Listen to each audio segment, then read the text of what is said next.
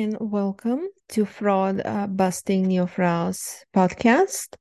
It is the only podcast for female fraud professionals and their allies who want to stay on top of the fraud awareness spectrum in order to thrive professionally while maximizing their happiness and having the courage to create the life they love. Thank you for listening.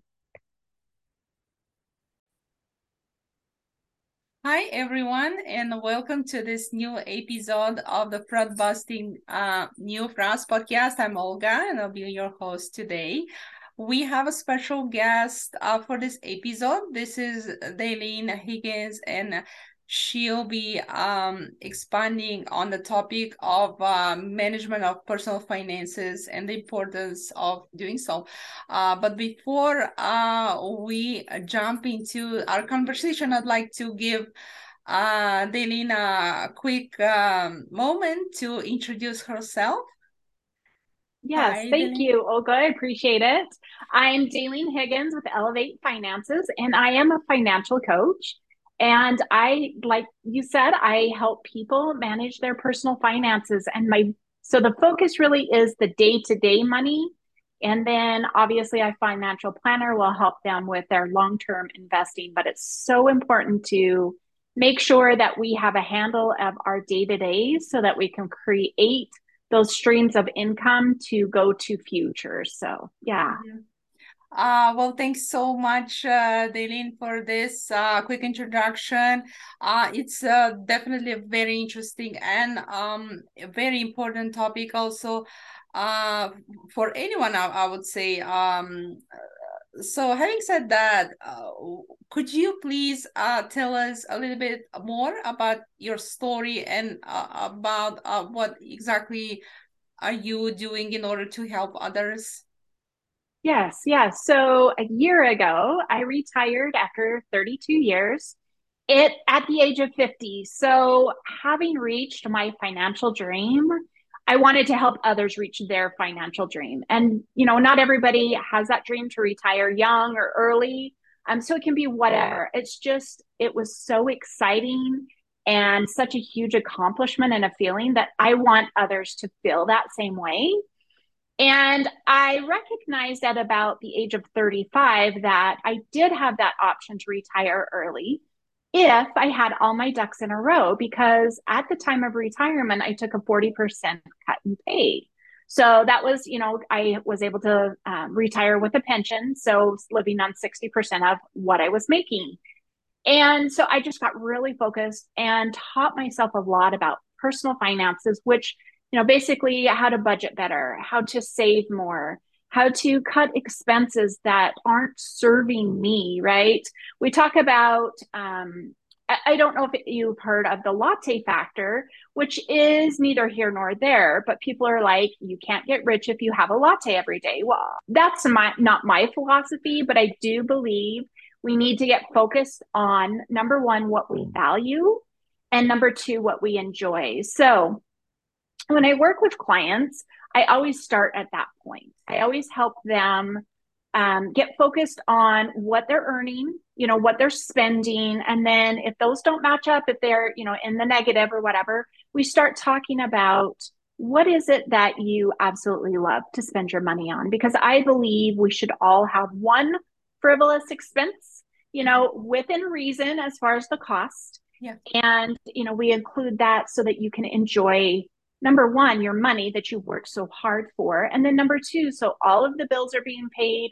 And then you can work yourself to those goals that you have. Mm-hmm. Um, and I think people get so focused on our, you know, we're we're budgeting from paycheck to paycheck yeah. or month to month that we don't ever think about, you know, six months from now, five years from now, you know and and further and beyond so i think it's you know very important to start dreaming with your money mm-hmm. and i like to you know have people think of when you were a child or if you have a child you've experienced that or even a niece or a nephew right mm-hmm. how they come up to you and they're like i'm going to do this and sometimes it seems so far-fetched mm-hmm. it's their imagination taking hold and i believe we need to do that more with our money.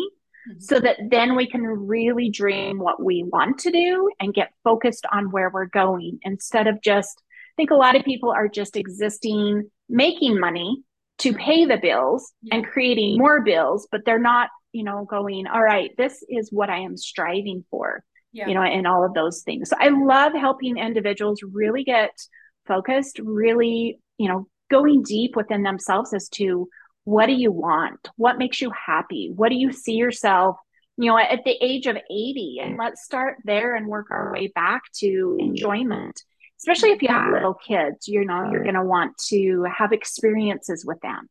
You know, and a lot of people, they're like, okay, my kids are in high school and we haven't gone on a family vacation. And so I've got to hurry and make one and, you know, afford it. And it's like, okay, why is the rush? Why didn't you think about this when they were you know, three, four, five, so you could plan and things happen. I understand that, but I love helping people get really focused. And I believe budgeting is very powerful mm-hmm. and it's not restrictive, that it creates the power within us to do whatever we want. So, yeah absolutely and uh, one of the things um, perhaps uh, part of this uh, personal financial uh, strategy is um, having a security, uh, you know, saving uh, because life is unpredictable. Um, I know we can always have insurances here and there, but um, it's not a bad idea to also have security savings, yeah. right?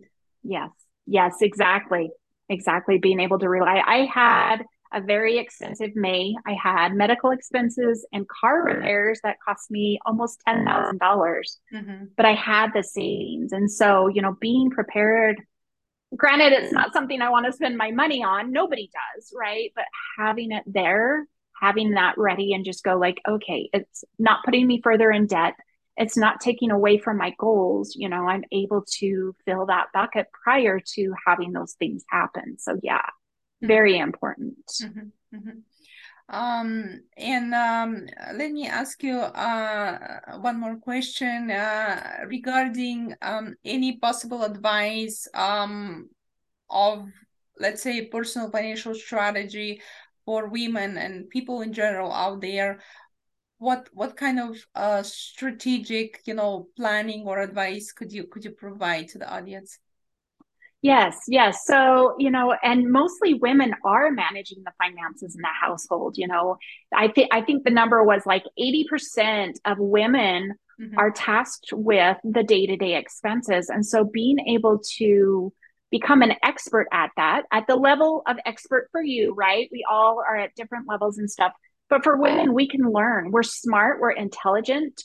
Um, I know we're busy, but we can take a moment to determine where we need to make a focus on so, number one, increase your financial knowledge, whether you're listening to podcasts or, you know, reading blogs or reading books or, you know, whatever it is that medium that you can consume, even in small doses, right? So that you can increase your, um, your financial literacy. And then on that, you can take that and educate your children.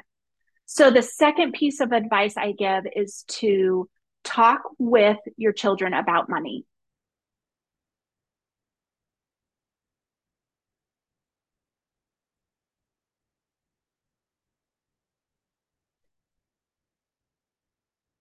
Uh, so sorry, uh, I had to let my dog outside. That's fine.